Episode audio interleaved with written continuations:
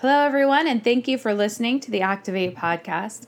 You can check out past episodes on SoundCloud.com or on iTunes by searching Activate Jillian Pelkey. Would you bow your hearts with me as we pray? We're going to get right into what the Word of God has for us today. God, I thank you for each person that's listening. God, I thank you for each person in each heart. God, I pray that you would help us today to hear from you, that you would help us today to get a fresh word.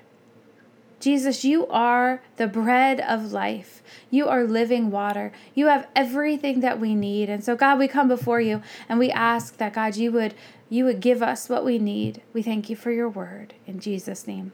Amen.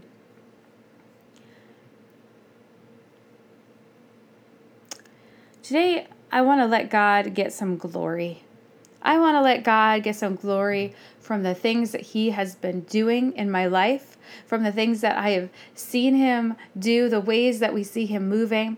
We were driving in the car earlier today with my two sons, and uh, somebody started talking about the song Count Your Blessings, Name Them One, one by One. It's an old Sunday school song.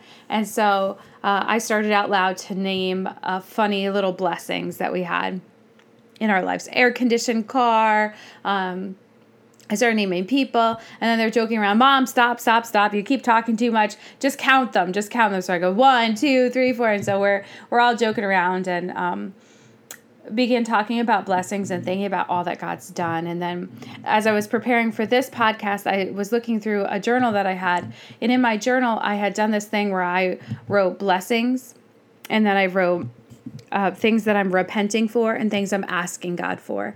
And to look back at some of the things that I wrote down as blessings, they are amazing. They are funny. And I, I would love to take all my lists of things I wrote down every day and put them in one big, giant, long list and really just begin to count the blessings of God, the things that He has done.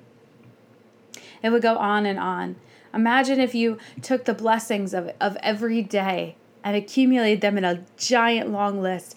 Look what the Lord has done. Look at the ways that He has come through in your life, in my life, in the life of believers everywhere, believers around the globe.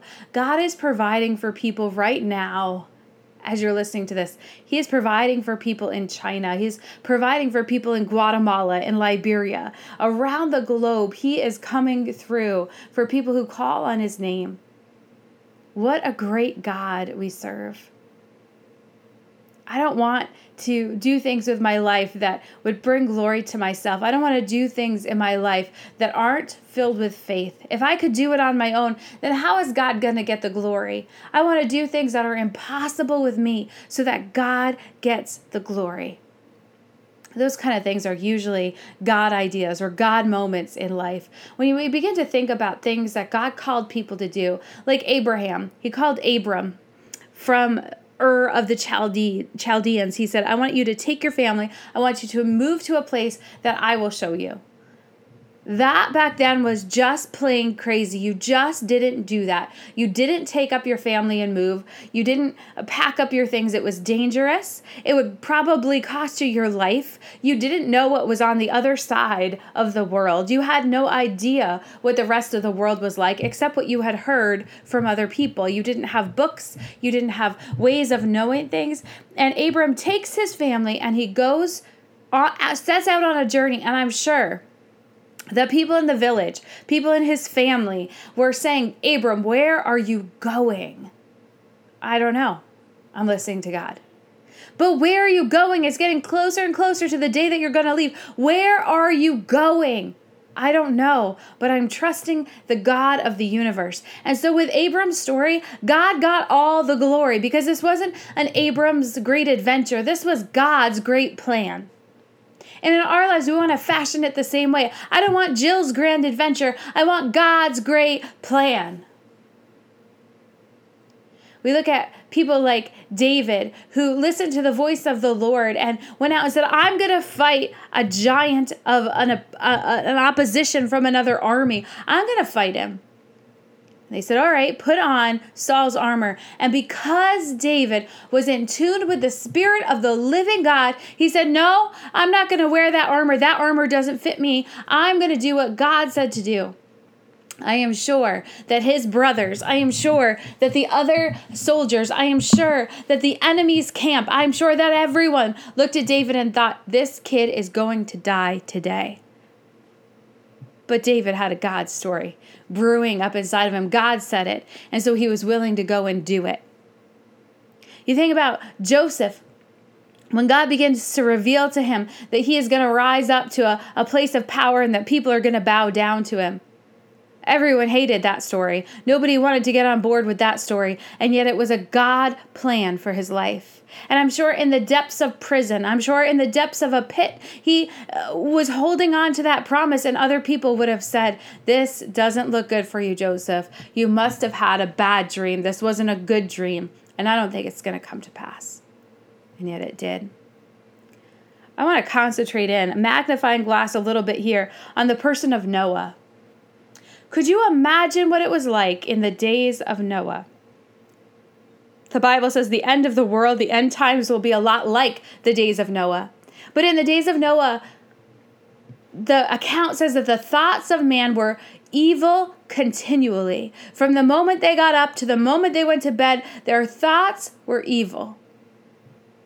But there was one, let's count them one, one righteous man, and his name was Noah.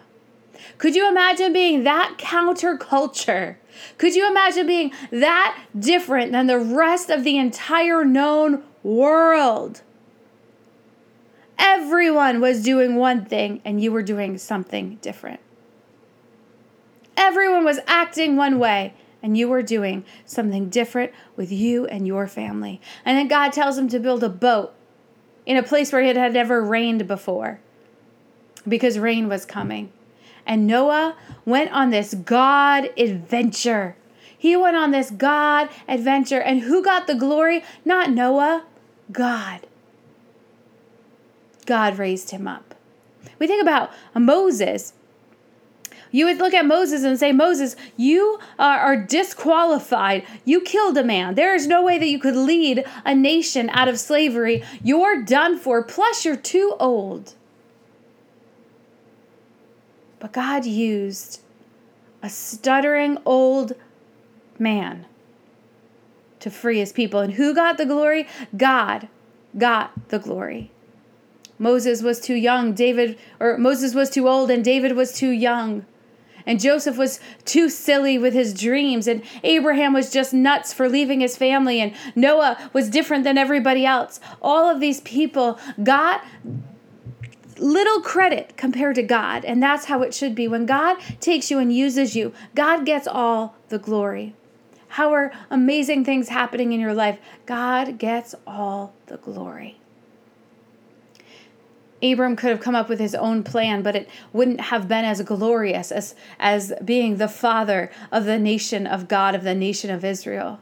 Joseph could have come up with his own plan, but Joseph couldn't foresee a famine coming. Moses couldn't foresee all that God had positioned him for and planned for him. Noah didn't know about rain. These were God moments. These were God ordained things. And I truly believe that God has ordained things for you for this generation, for this season, for this time period in your family, with your surrounding neighborhood, with your town, with your tribe, with your people. God has a plan and a purpose for your life right now. The Lord put on my heart today Mark chapter 4. And as I read Mark chapter 4, it is a parable, a story that Jesus told to the followers and all the people who had gathered around.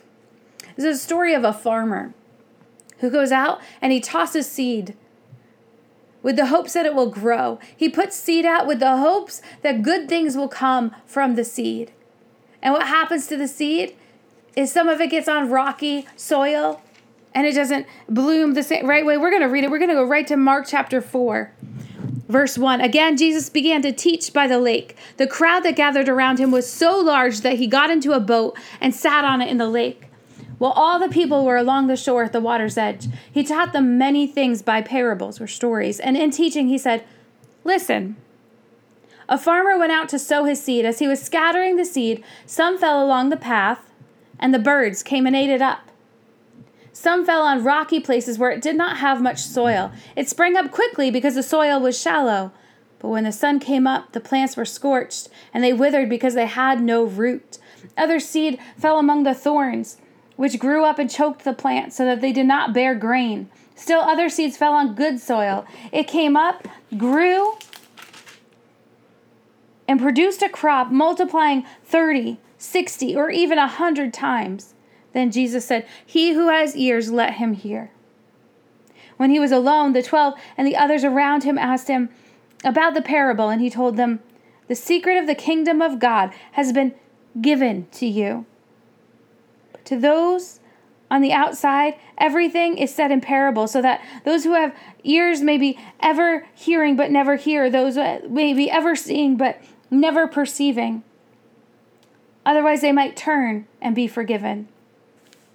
Then Jesus said to them, Don't you understand this parable? How then will you understand any parable? The farmer sows the word. Some people are like seed along the path where the word is sown. As soon as they hear it, Satan comes. It was the bird, Satan the bird, comes and takes away the word that was sown in them. Others, like seed sown on the rocky place, hear the word and at once receive it with joy. But since they have no root, they only last a short time. When trouble or persecution comes because of the word, they quickly fall away. Still others, like the seed sown among the thorns, hear the word, but the worries of life, the deceitfulness of wealth, and the desire for other things comes in and chokes out the word, making it unfruitful. Others, like seed sown on good soil, hear the word, accept it, and produce a crop 30, 60, or even a hundred times what was sown. We would all like to just put ourselves in the last category, right? We'd all like to look at that parable and say, yeah, I'm the one that's bearing crops. I'm the one that's producing 30, 60, 100 fold. And I would say to you, yes, amen. Praise God. All glory goes to God because a little tiny seed was planted in you. And look at what it has become. When we start to look at the blessings, when we start to look at the God plan of our lives, we might be in the middle of it like Joseph was, or we might be at a point where we can start to see it just like Moses, as years and years of leading God's people. He was living in amazing times when water would come from a rock, when manna would drop from heaven, when quail would drop from heaven. He was living in amazing times. Are you living in that amazing time of your life? Is God using your life? To bring glory to Him. I feel like as long as I have breath in my lungs, God can use my life. As long as I have another moment on this earth, I'm going to use it to bring glory to God. I'm not going to waste a day. I'm not going to waste a moment. I'm not going to waste an interaction. I'm going to listen for the voice of God and I'm going to go and live out a life of faith. I'm going to put feet to my faith and do the things that God has called me to do. I'm going to wake up my faith and go and do all that God has planned for my life because in my weakness, He's made strong. He plants just this little tiny seed and it grows and it grows and it grows. And look at what it is now.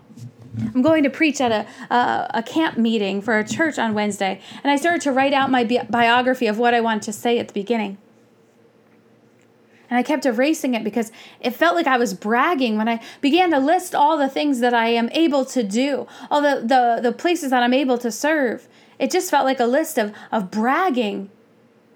And God just began to show me look what I did with you. Look what I did with you. Because, see, I know myself, I know what I've been through, I know how wicked my heart can be. I know I got kicked out of Bible college for getting pregnant before I was married. I know the sinfulness that my heart leans towards. And look what God has done with my life because I've surrendered to Him. I've said, God, whatever you want to take out, take out. Whatever direction you want to uh, point me, and I will go. God, you are my compass, not my feelings, not my uh, wants or desires. God, whatever you have, I will do. And I'll mess up sometimes, but God, I'm coming running right back to you. And because my life has been surrendered, God has been able to produce a crop with my life. And I believe He can do it with yours because if He can do it with mine, He can surely do it with anyone. You think of Mother Teresa when she started out, she got kicked out of the first convent that she was in. She got kicked out because she was listening to God's voice for her life. And it was part of the journey that God had for her to get her to Calcutta, to get her into India, exactly where God had meant for her to be, to see the things that she was meant to see. So that he could produce a crop in her life that was more than a hundredfold. Her her harvest was huge. The people that came to know God because of her. But she stayed so humble throughout her entire life, so humble not wanting money to be wasted on frivolous things, but wanting money to go to those who are impoverished and poor, to those who are dying and in the deepest need. God was able to craft her life. But it didn't look like the world wanted it to look. It looked like God wanted it to look. Abram's life was not planned for him by the people around him, it was planned by God. Same with Joseph and David, and same with Noah, same with Paul and Peter. If people of his day were to plan his life, they would tell Paul, the apostle, to stop preaching to those crazy Gentiles, that the gospel shouldn't be for everyone, it's only for the Jewish people. But God had spoken into Paul's life, and God wants to speak into your life. He wants to set you on a path. In Mark, it goes on to say that uh, we are like a lamp do you take a lamp and hide it under a bowl? No, you put it out for everyone to see. You put it out on display for the world to see. And that's what God wants to do with the faithfulness of your life. If you have let the word of God take root in your life, if you have let the, the seed of the gospel, the seed of Jesus Christ grow inside of you, then you need to go and do the things that God has purpose for you to do. Let your faith spring up and produce fruit keeping with repentance, remembering who we are and who God is. Remembering that we are His, everything that we have is through Him. Our faith journey is all about bringing glory to God and bringing more people into the kingdom of God. We got to let go of the weight of sin that slows us down and trips us up. Because God has a miraculous plan for our lives. And the story of Abram is so perfect with this because we look at Abram who obeyed God, who took his family. Could you imagine by faith God saying, Come on, get your stuff packed, get it all in a U Haul, start the U Haul, and I'll tell you where you're going? Right now, check your heart. Would you do that? If God said to pack up your stuff, put it in boxes, quit your job, would you do it? And he's going to show you where you're going to go. That is crazy. Unless God said it to you, it's crazy. But this this journey of faith that Abram went on, go, take a step and I'll show you where you're going next. This is this is Abram's life. He packed up all his stuff. People were questioning him and he left and he followed after God. But here's what happened with this great he is the father of our faith. Abram who becomes Abraham? He falls into sin. He goes to a place and tells people that his wife is really his sister. And he does this to, to try to take matters into his own hands. He thinks he's got to protect himself and his wife that God's not going to come through, that he can't trust God. And each one of us fall into that same trap. Sometimes we fall into that trap of sin where we think, God, you've taken me this far, but maybe you don't know enough details. Maybe you can't comprehend like I can comprehend all the parts of this situation. So I'm going to go ahead and move in front of you, God. I'm going to take the lead. You step back. I'm going to take the lead. I'm not going to listen to you. I'm going to take things into my own hands and do things my own way. We do that, and Abram did that. But God forgives him because he's quick to repent. He's quick to find a place where he makes an altar before the Lord. God still uses him. God will still use you. If we keep with repentance, God's faith story for us is beyond beyond what we can comprehend, beyond what we can imagine. So Abram goes on to do glorious things for the Lord. But then he messes up and he does the same sin again. I don't know about you, but I have been like Abram. I have fallen into the same sin more than once. And God is faithful and just to forgive me of my sins and to cleanse me of all unrighteousness. But my heart has to remain pliable. I have to remember who God is and who I am. And I have to remember that Christians fall.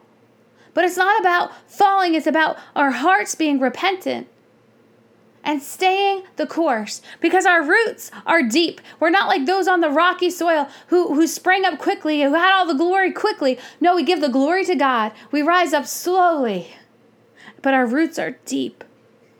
Our roots are deep and they're the roots of repentance and forgiveness, repentance and forgiveness, repentance and forgiveness. Where we have this arrangement with God that no matter what, I'm coming back to Him because He is Abba Father. He's like the dad I run to when I mess up, not the dad I run away from and hide from. Adam and Eve, they hid from God. But we have to run towards God because He already told us that He's going to forgive us. It doesn't matter what we do, He says He's going to forgive us but we have to have hearts of repentance. And because of his great love for us, we don't want to go on sinning so that he can keep forgiving us. We don't use that as an excuse, oh, God will forgive me anyway. No, because we want to live our lives of faith. We want to live our lives of faith, but we are human beings and there is no sin that is not, you ready for this word? Common, common to man.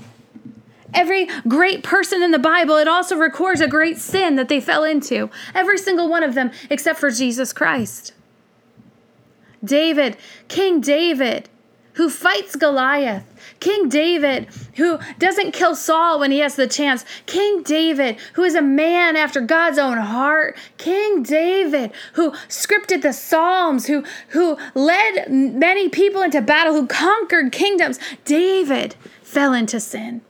And if David fell into sin, surely the scripture is true that says there is not a sin that's not common to man. So it's not a surprise that we fall into sin. We just have to find our way to quick repentance before God, where our hearts remain pliable to Him.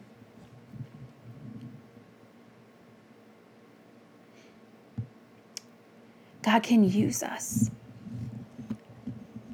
in our weakness, He can use us as long as we rem- remember who God is and who we are. We throw away any sin that's hindering us, any weight that's weighing us down, because we want to live a life of faith.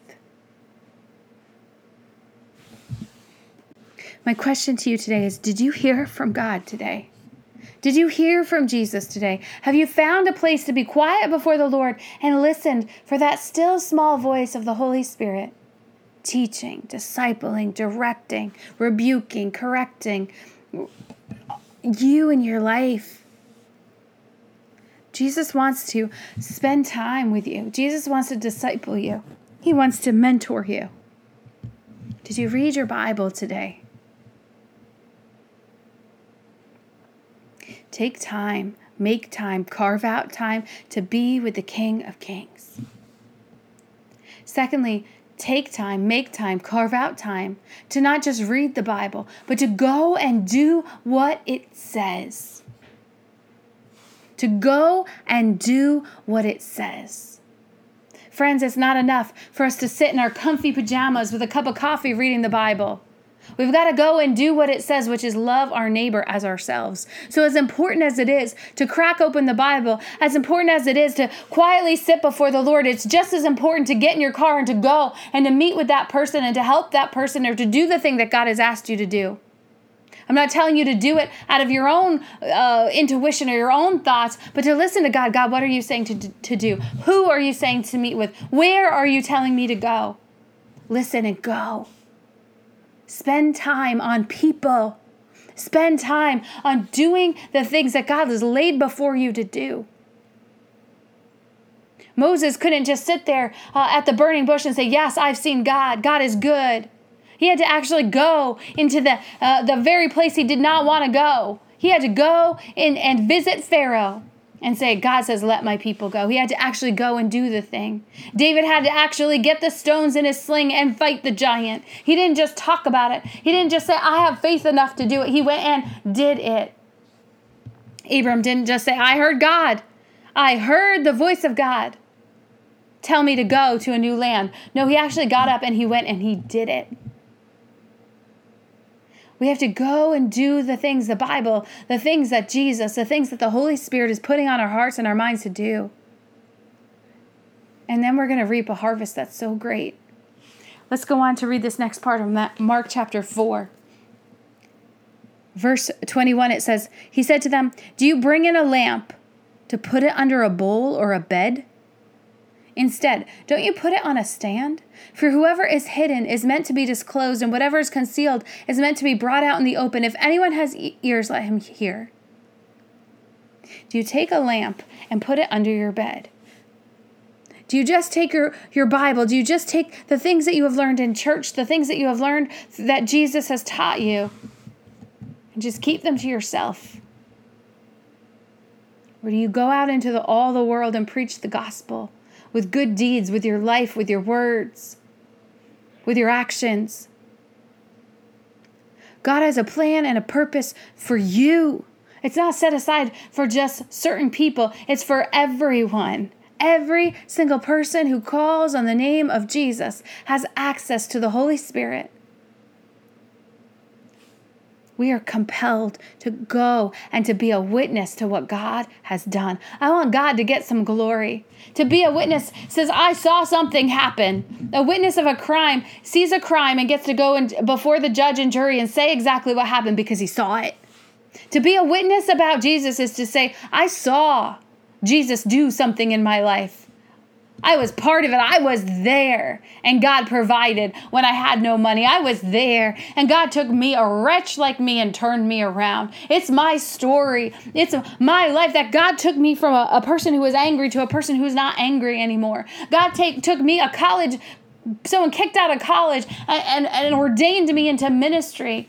God does miraculous things. I'm, I'm witness to it. I have lived it. Let me tell you about it. You are a witness to the power of Jesus. Go and tell somebody about it. Testify to the glory of God.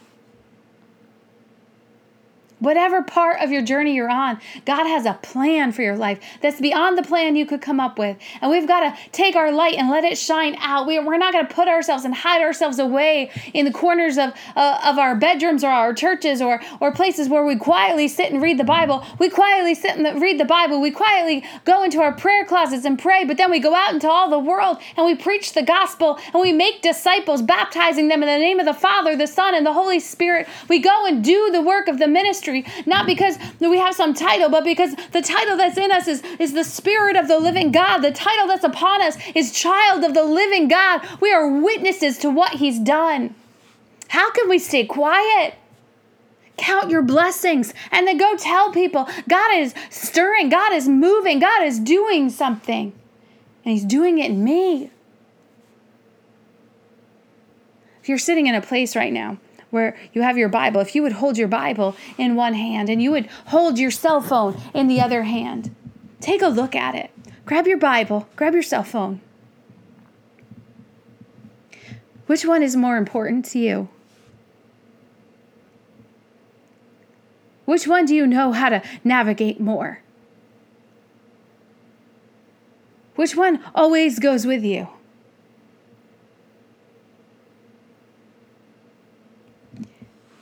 Our Bibles have to be in our hearts. Our Bibles have to be read. Our, our Bibles have to be worn out. The pages of the Bible have to have to be part of who we are. And it's got to be part of what we do. Not just what we read, but what we do. And I'm afraid that our phones have become more important than our Bibles. And I'm afraid that our actions have become even less important. And so when we go out into the world, we are a dim light.